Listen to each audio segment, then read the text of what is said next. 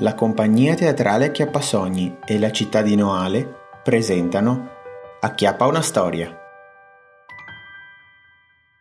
Egisto Lancerotto Buongiorno e bentornati ad un nuovo incontro.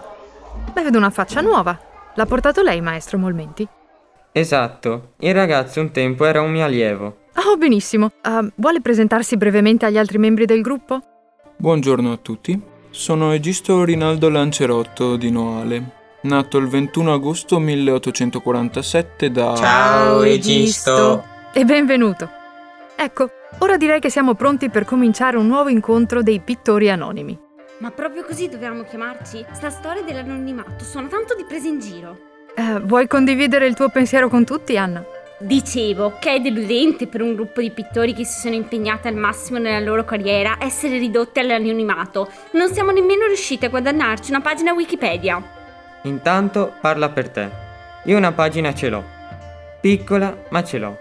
Aspetta che voglio proprio vedere se non hai nemmeno uno straccio di pagina Wikipedia. Com'è che ti chiami, Anna? Mutinelli! Siamo già al quarto incontro e ancora non lo sai? Beh, ma che vuol dire? Io ce l'ho una pagina Wikipedia, ma non è che questo mi abbia salvato dall'anonimato. Sfido chiunque dei presenti a citare adesso il titolo di una mia opera. Um, aspetta, aspetta, la so, ce n'era una con... Uh... Beh, anche tu però te la sei cercata, Egisto. Se magari fossi rimasto in Veneto invece di scappartene in Lombardia per reinventarti, forse qualcuno conoscerebbe le tue opere. Quante volte ti ho detto che l'arte non va sparpagliata troppo?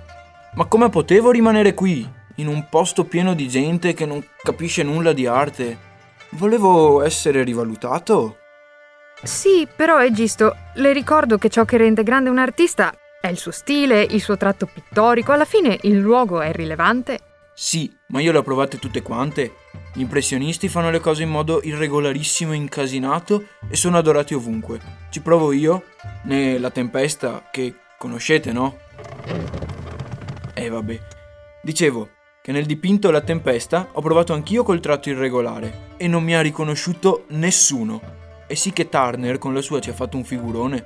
Allora cosa mi dico? Proviamo a fare le cose in modo realistico e dettagliato? Magari di Venezia, come nel mio celeberrimo quadro Piazza San Marco? Pure col canaletto ha funzionato. E infatti il grande Giovanni Antonio Canal non è tra noi. Appunto! Ostrega, non che se neanche uno che mi guarda, non si capisce più niente. Candelorco non capisce niente dell'arte tutti quanti, altro che sui veneti.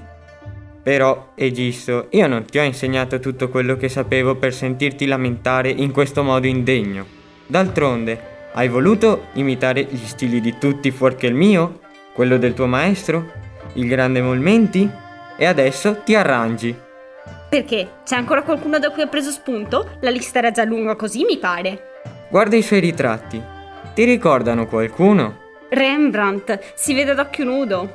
Ed infatti, Rembrandt non è tra di noi stasera, perché lui la fama l'ha raggiunta. Lui! Dai, ti ha sempre dato fastidio che non prendessi abbastanza spunto da te, Marino.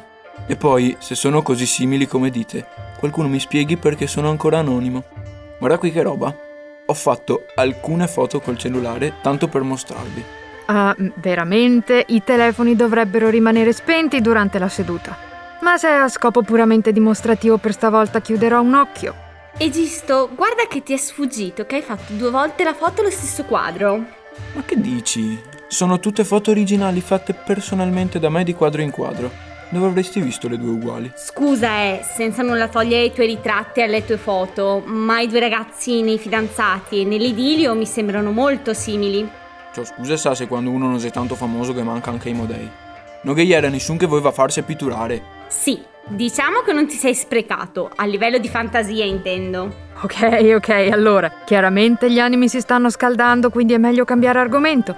Uh, e Gisto ci dica, è per questo che ha sentito il bisogno di cambiare spesso ambiente, per cercare maggiore ispirazione? E notorietà. E anche modelli. Viaggiando tanto almeno si incontrava un po' di gente. Ho iniziato per quello a fare mostre in altre città e altre nazioni.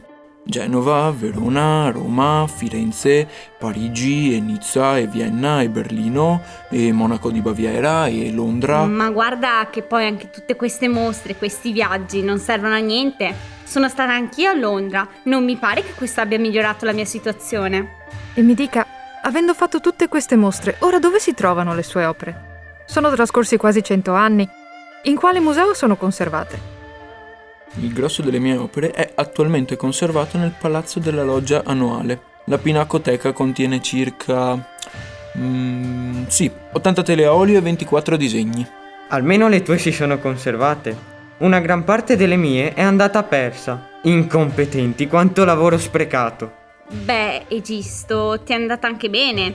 Almeno post mortem potrai essere riconosciuto. Ti lamenti pure? Potresti semplicemente dire a tutti quando possono andare a vedere i tuoi quadri.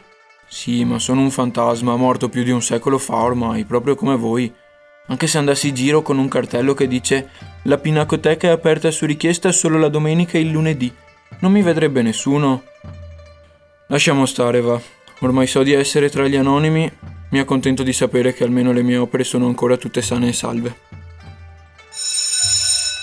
Bene, cari signori, per oggi il nostro tempo è finito. Per chi fosse interessato gli incontri proseguono. Ci vediamo la prossima settimana, stesso luogo, stessa ora.